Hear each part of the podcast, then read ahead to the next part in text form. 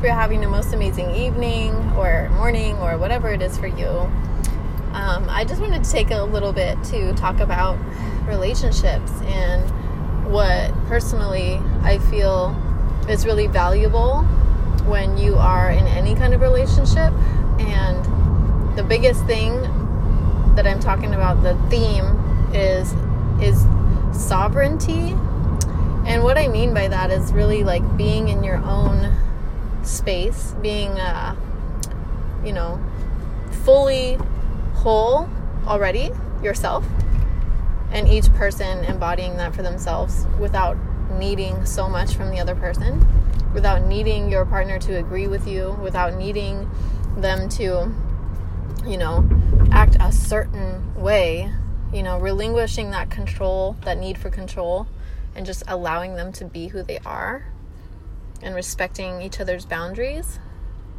I mean, this is really applicable to any relationship you have, but I think personal, like intimate relationships, it's really important because the more that we allow our partner that space to just be who they are and be accepting and, and send them love unconditionally no matter what they're going through and showing that your love is unconditional, you know? I mean, that is the purest love there is. I don't need you to be XYZ for me to love you. And if you step out of XYZ, then I don't love you. You know, what what is that? That's not real love. That's conditional love, right? But is that really love? When you truly love someone, you want the best for them. You really want them to succeed and be happy and find their passion and their purpose and whatever that means for them, right? When you truly desire that for your partner, I think it really just it shows up in how we interact with each other. And a lot of times we have to be the example that we want to see reflected towards us, you know. And I know this is probably the biggest obstacle that so many people face is having a partner that just isn't on you perceive it as they're not on the same level as you. They don't perceive life the same way that you do. Or they have just contrasting belief systems or world views which is challenging. And sometimes you do need to walk away if that's really what your intuition is telling you. But other times I feel like relationships relationships can be such a teacher for us to get us out of our small-mindedness, to get us to see the bigger picture, you know, like yes, we are important, we're so valuable, but other people's emotions and and realities are are just as valid and just as meaningful as our own. And when we stop imposing on other people and trying to tell people exactly how they should act, or, you know, if you act this way, then I'll approve of you, you know, that kind of stuff. You really, I mean, if you if you are in that space of non-judgment, you allow such a beautiful flourishing of of an interpersonal like relationship and communication and allowing and it's really unique to every person right what we desire in a partner what we require emotionally. I mean, but again, it's the biggest teacher because you look at the, what you're needing. You it shows you like where am I being codependent? Where am I relying on this person to validate me? Where am I relying on this person to, you know, show me love when ultimately I'm with myself? Like how my relationship with myself is going to set the tone and the atmosphere, the environment for everything else. So if I don't feel comfortable and whole in who I am by myself, chances are I'm gonna I'm gonna start leaning on other people to seeking for validation and, and approval and, and love, right? Free flowing love is beautiful, you know. But when you're in that space of needing that other person to the point where you are betraying yourself because you're just in such a need for for their attention I mean, it's beautiful to, you know, appeal to one another and and be desirable and all of that stuff. It's so important. But I feel like what's most desirable is like when you are not so codependent on each other for how you feel, for your your meaningfulness, for your your emotional health. I mean, but again, you know, this is just my personal opinion on things. And granted, it will probably change as I grow and evolve. Um, I just think it's so awesome how relationships really show us the areas where we are still running programs, where we're still, you know, needing, needing, needing from other people instead of giving that to ourselves, instead of realizing that we're already whole and really going within our own self whenever we have questions and things that just need attention.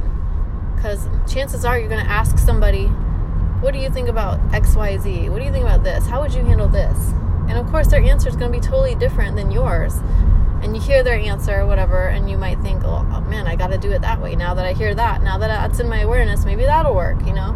But it just takes you all of that takes you out of your intuition. It takes you out of receiving the the higher guidance that's streaming in that you're not paying attention to because you keep looking outside yourself.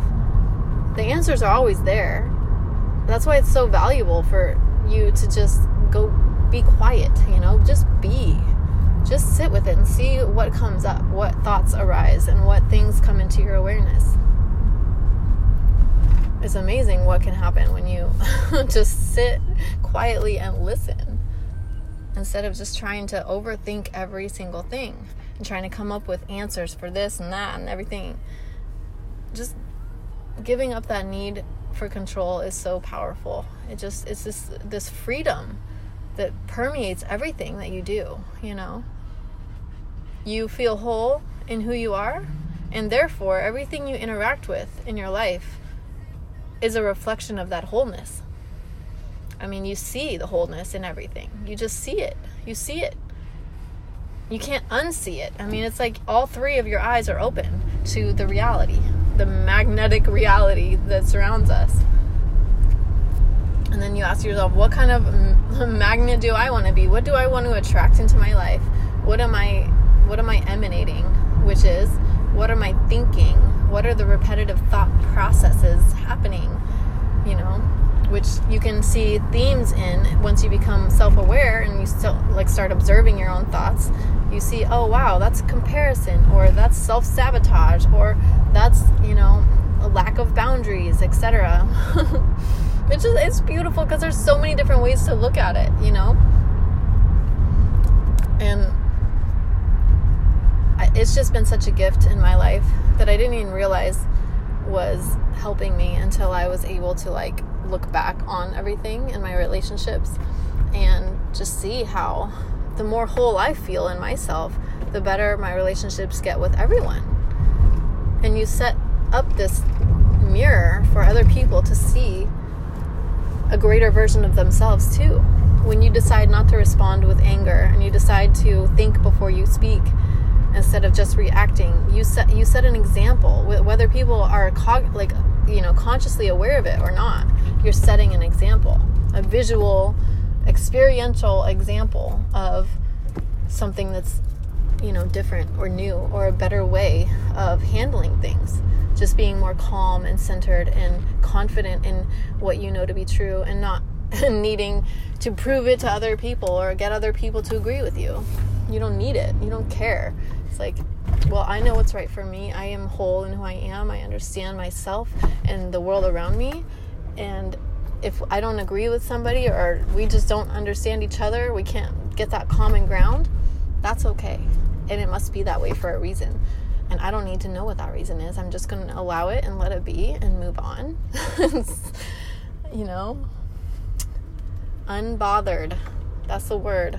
That's what I should title this unbothered. I hope you guys have an amazing evening. I'm about to go into the store. So, thank you so much for listening. I wish you guys all an amazing evening.